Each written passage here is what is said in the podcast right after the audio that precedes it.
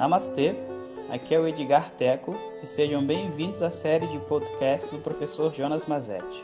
O nosso tema atual é Palavras de Luz. Om Om.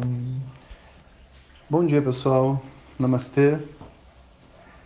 Estou aqui do lado da minha torre de irrigação enquanto converso com vocês, gravando os áudios, fazendo vários testes aqui.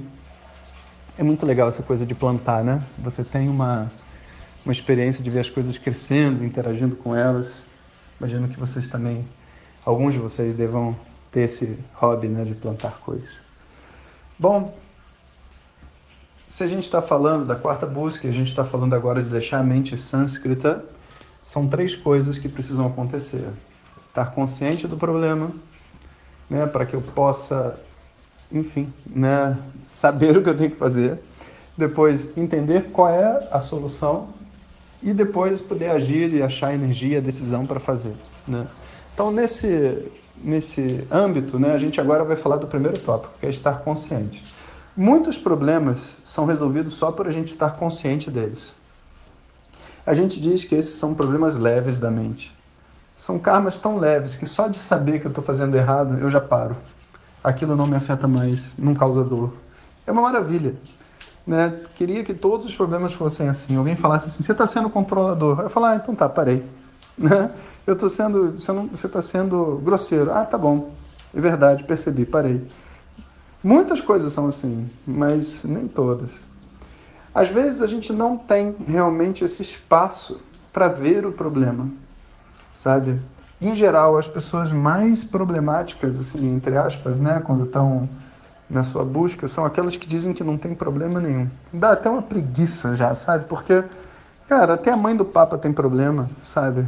Todos os mestres tinham problemas, todos os mestres tiveram infância, todos os mestres têm emoções, mas aqui tem Raimundo Nonato, estudando Vedanta, falando que não tem problema nenhum, que ele é uma pessoa sã, que ele completou o seu processo terapêutico e agora ela é livre emocionalmente e que ela trata todos muito bem.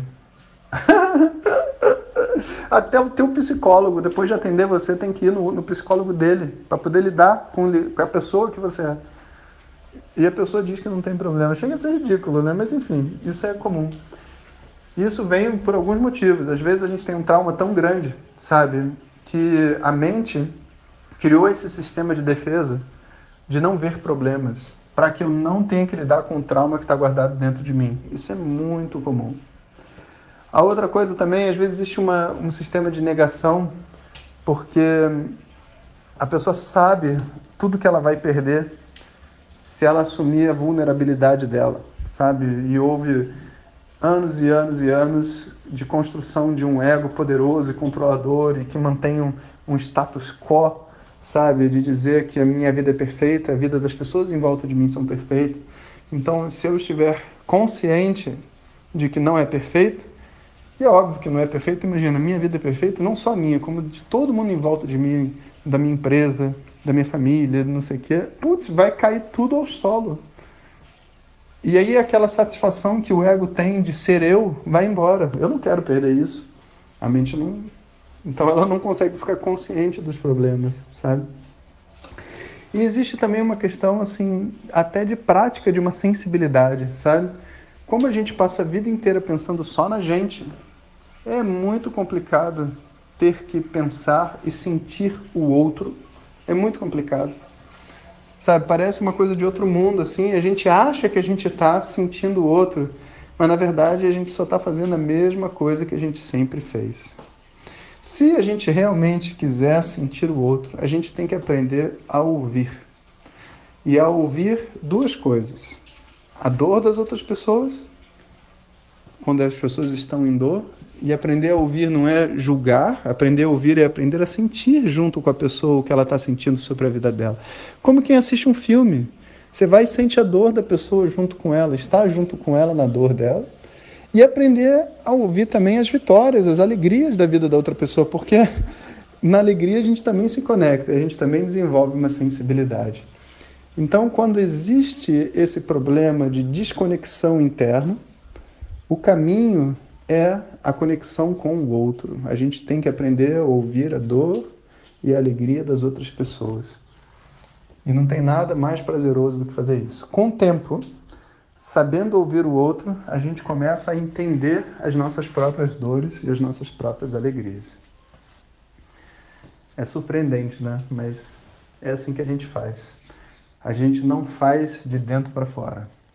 A gente faz de fora para dentro. Não é muito mais fácil julgar o outro do que julgar a si mesmo? É muito mais fácil aprender a ouvir o outro do que aprender a ouvir a si mesmo. É um caminho, né?